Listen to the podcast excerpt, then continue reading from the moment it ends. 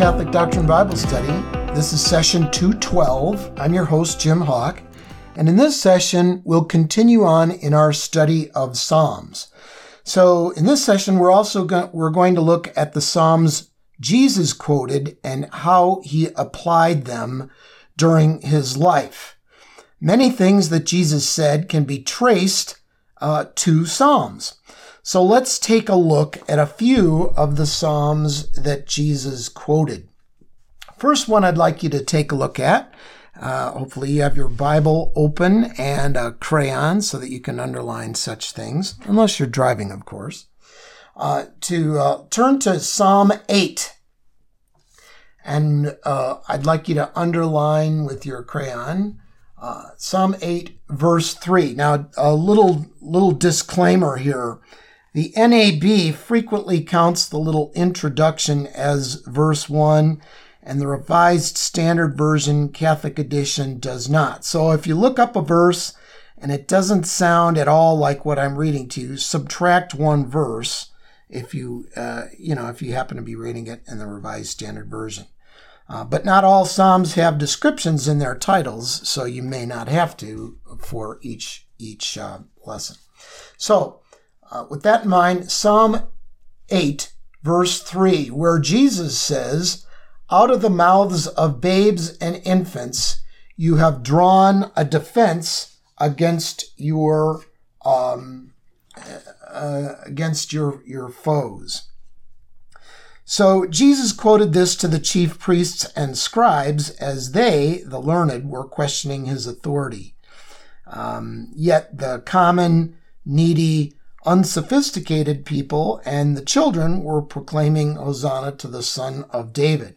So next to Psalm 8, verse 3, I want you to write Matthew chapter 21, verse 16. So Jesus is talking to the chief priests and Pharisees, and he quotes this verse.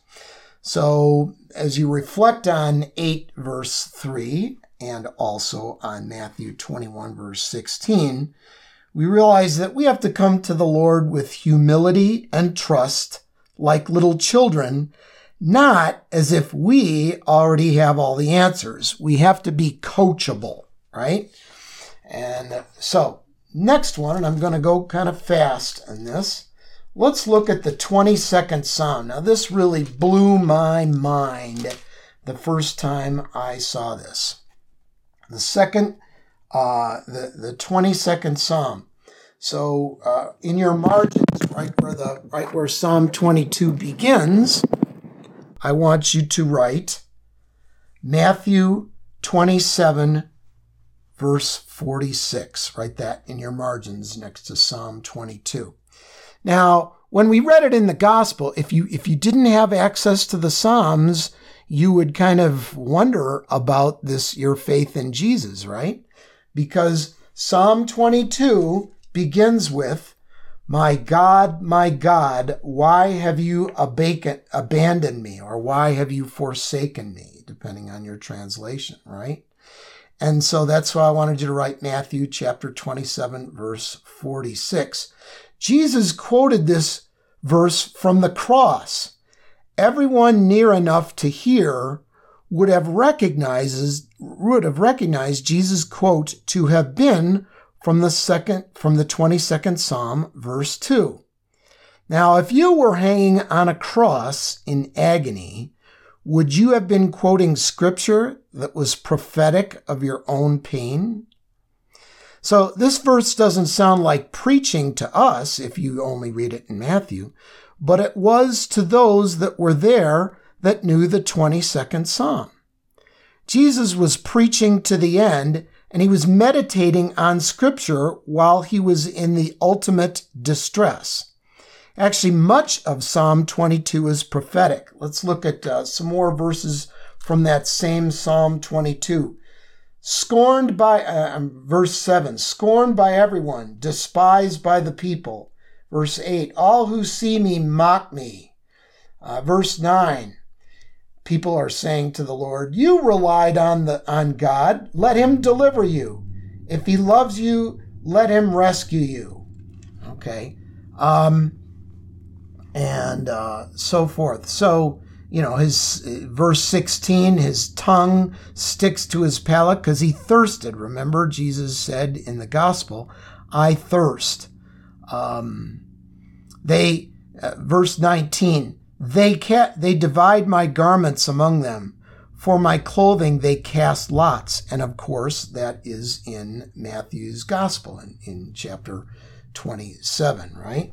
So, when I first read the gospel account and Jesus saying, My God, my God, why have you forsaken me? I thought, well, that doesn't sound very godlike.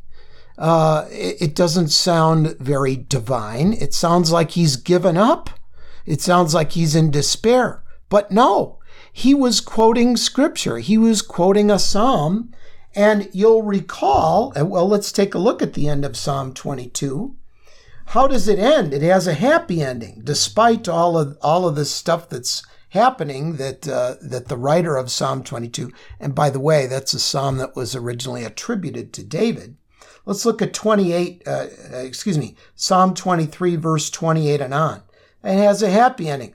All of the ends of the earth will worship and turn to the Lord. All the families of nations will bow low before you, for kingship belongs to the Lord, the ruler of the nations. Um, let's see. The, the generation to come will be told of the Lord that they may proclaim to a people yet unborn the deliverance you have brought. So, uh, when Jesus was up on the cross saying, My God, my God, why have you forsaken me? He was not despairing. He was praying Psalm 22. Okay, so hopefully that puts the psalm and more importantly, what Jesus said in Matthew 27 puts it in context there, gives you a whole different light. Jesus was not defeated at all by being on the cross, though it might have seemed so if you only read the gospel account and did not recognize that Jesus was quoting Psalm 22. Okay. Now, what about Psalm 31? Turn to Psalm 31. And uh, that's another of Jesus' sayings on the cross. Psalm 31. It's a prayer in distress and thanksgiving for escape. I want you to take your crayon and Psalm 31, underline, Into your hands I commend my spirit. Into your hands I commend my spirit. Verse 6 of Psalm 31.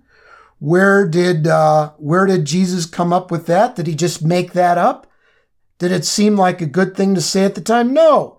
He got it from Psalm 31. Uh, it's in Luke chapter 23, verses 44 through 46. So when and so I want you to, uh, in the margins next to Psalm 31, verse 6, write Luke 23, verse 44 through 46. Okay. And then similarly, go to cross reference it. Go to Luke 23, 44, 46. And in those margins, write Psalm 31, 6. So again, when he says, Into your hands I commend my spirit, he was reciting scripture. He was reciting, the psalm.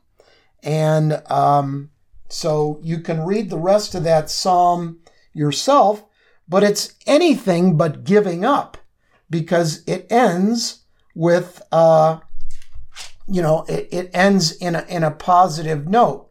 It says, uh, the end of, of Psalm 31 Love the Lord, all you faithful. The Lord protects the loyal but repays the arrogant in full. Be strong and take heart, all you who hope in the Lord. So, a lot of Psalms, as you read through them on your own and try to relate to them personally, they may start out with a, oh God, everything is, just seems awful. But they end in a hopeful manner, recognizing that the Lord is our deliverer. Okay, now let's look at 35, Psalm 35 verse 9. Uh, it says, uh, let's see, did I say that right? Excuse me, Psalm 35, verse 19. Now, verse 19, um, you won't recognize this in the, uh, if you have an NAB, which unfortunately probably most of you do. In the NAB, it says, My undeserved enemies wink knowingly. But a better translation, as I have probably said 50 times in the, in the first uh, 211 sessions of what we're doing here, is the Revised Standard Version Catholic Edition. Um, and uh, so, what what does it say in the in John chapter 15 verses 18 through 25? Uh, in essence, it says they hate me without cause. And so Jesus was explaining in the John chapter 15, and that's what I want you to write in your, uh, you know, underline Psalm 35, verse 19, and then in the margins, write John 15, verses 18 through 25. In the gospel account, Jesus was explaining to the disciples at the Last Supper that he was hated because he was not of this world, and that they also would be hated for not following the ways of the world. And by the way, you will too. He's saying, see, guys, all this Old Testament stuff has to be fulfilled. So, where is this word that is written that must be fulfilled? It's in, as you might guess, Psalm 35, verse 19, which I just had you uh, underline. Okay? But again, the NAV, NAB doesn't really convey the quote in John to the degree that the NA, that the uh, Revised Standard Version Catholic Edition would. Okay. Now, I want you to turn to Psalm 110. And so a little bit of flipping going on here. Not flipping in doctrine, but flipping of, of pages. Psalm 110. Okay, a little background. By the way, next to that, I want you to write, um, I want you to write Matthew chapter 22, verses 41 through 45. So in that Matthew uh, set uh, number of verses there, in Matthew 22, verse 41 through 45, which you'll write in your margins next to Psalm 110, Jesus uh, is uh, telling the Pharisees that God, the Lord, said to my Lord Jesus, sit at my right hand so he's he's saying, I mean, this is like a, a, fulfillment of prophecies. The Pharisees thought that the Messiah would be a son or descendant of David, which Jesus certainly was, but he was much more. He was greater than David. Otherwise, David wouldn't have called the future Messiah my Lord uh, in Psalm 110, right?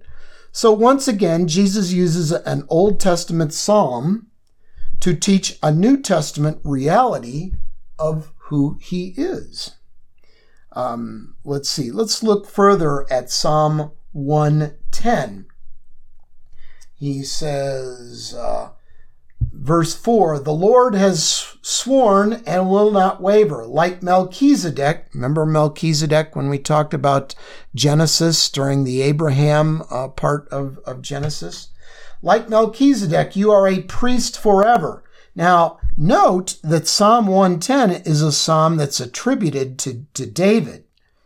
Okay, and it says, You are a priest forever. So here's the question Was David ever a priest? No, David in your in your Bible there. Okay. Next, uh, turn to Psalm 118. 118, verses 19 through 29.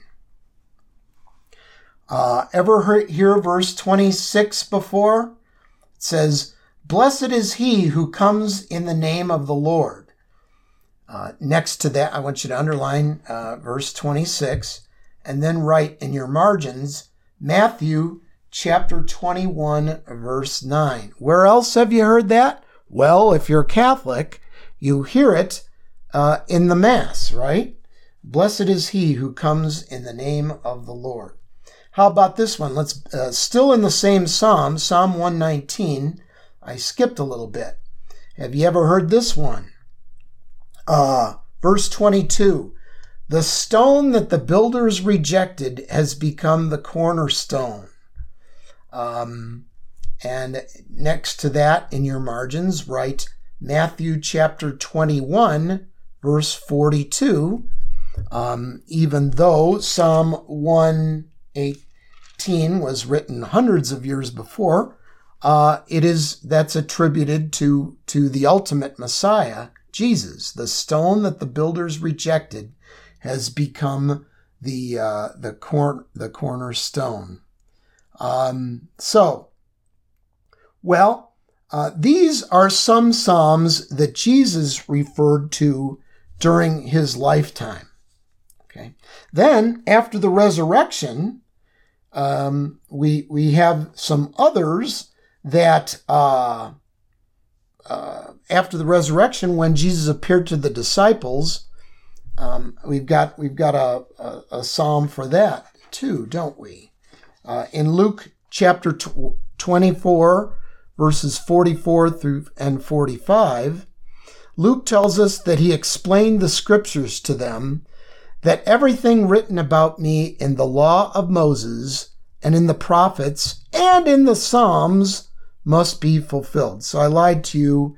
Uh, that is, I don't have a direct corollary for a psalm there. But just so you know, every, you know, Jesus uh, did, um, Jesus explained in Luke 24, verse 44 and 45, everything written about me in the law of Moses, that's the uh, first five books of the Bible, and in the prophets and in the Psalms must be fulfilled. So Jesus in Luke 24, verse 44 and 45, had a little Old Testament Bible study that enlightened them enough to begin to spread the tradition orally and then later through the written text that became our New Testaments. So those two verses in Luke tell us a lot because the apostles didn't have a great understanding of who Jesus really was until after his death and resurrection when he pointed out again the Old Testament prophecies that he had fulfilled. Uh, next time, we're going to look at some other New Testament passages where other New Testament writers assert that Jesus is the fulfillment of many Psalms that talk about the coming Messiah. But we're about out of time now, so let's close in prayer. In the name of the Father, and the Son, and the Holy Spirit. Lord, we thank you for the continuity of the Old Testament and the New Testament. We thank you that Jesus gives even further validity to the uh, even further validity to the um, uh, to the New Testament by quoting from the uh, from the Psalms there. So we thank you so much for, for that continuity. And as we pray through the Psalms ourselves, we pray that uh, we will be united. And ask this in the name of the Father, and the Son, and the Holy Spirit. Amen.